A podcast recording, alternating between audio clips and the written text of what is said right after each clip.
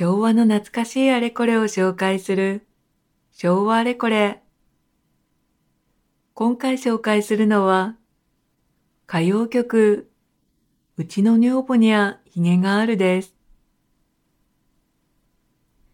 パッピプッペパッピプッペパッピプッペポー。この歌は昭和11年に公開された映画の主題歌で、可愛かった女房も7年も経てばかか殿下。そんな微笑ましい小市民の家庭が描かれた映画を、この歌がコミカルに演出しました。この歌で、なんですあなた。いや別に僕はそのあの、と夫婦の掛け合いを繰り広げたのは、喜劇役者の杉教授と芸者歌手の道やっこでした。そしてこの映画のもう一曲の主題歌、ああ、それなのに、それなのに。ああ、それなのにも大ヒットして、芸者歌手、道やっこの代表曲となりました。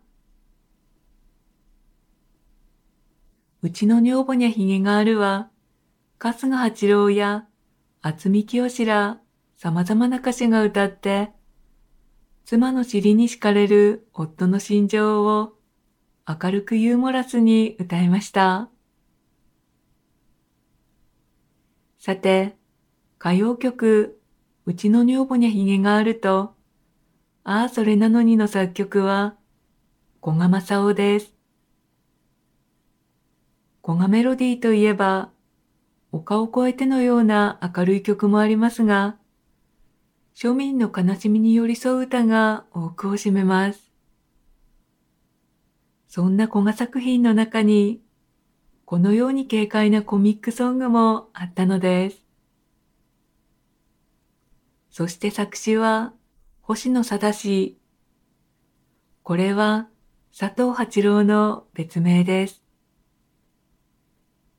佐藤八郎が作詞した歌は、リンゴの歌や長崎の鐘、同様の小さい秋見つけた笠木静子のホームランブギなど、バラエティ豊かで、まるで玉手箱のようです。パッピプッペパッピプッペパッピプッペポー。うちの女房にゃひげがある。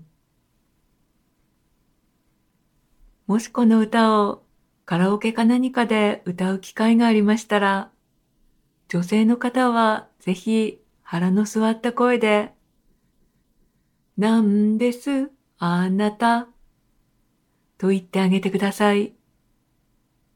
そして男性の方は、いや別に僕はそのあの、とびくついた感じで歌うと、喝采を受けること間違いなしです。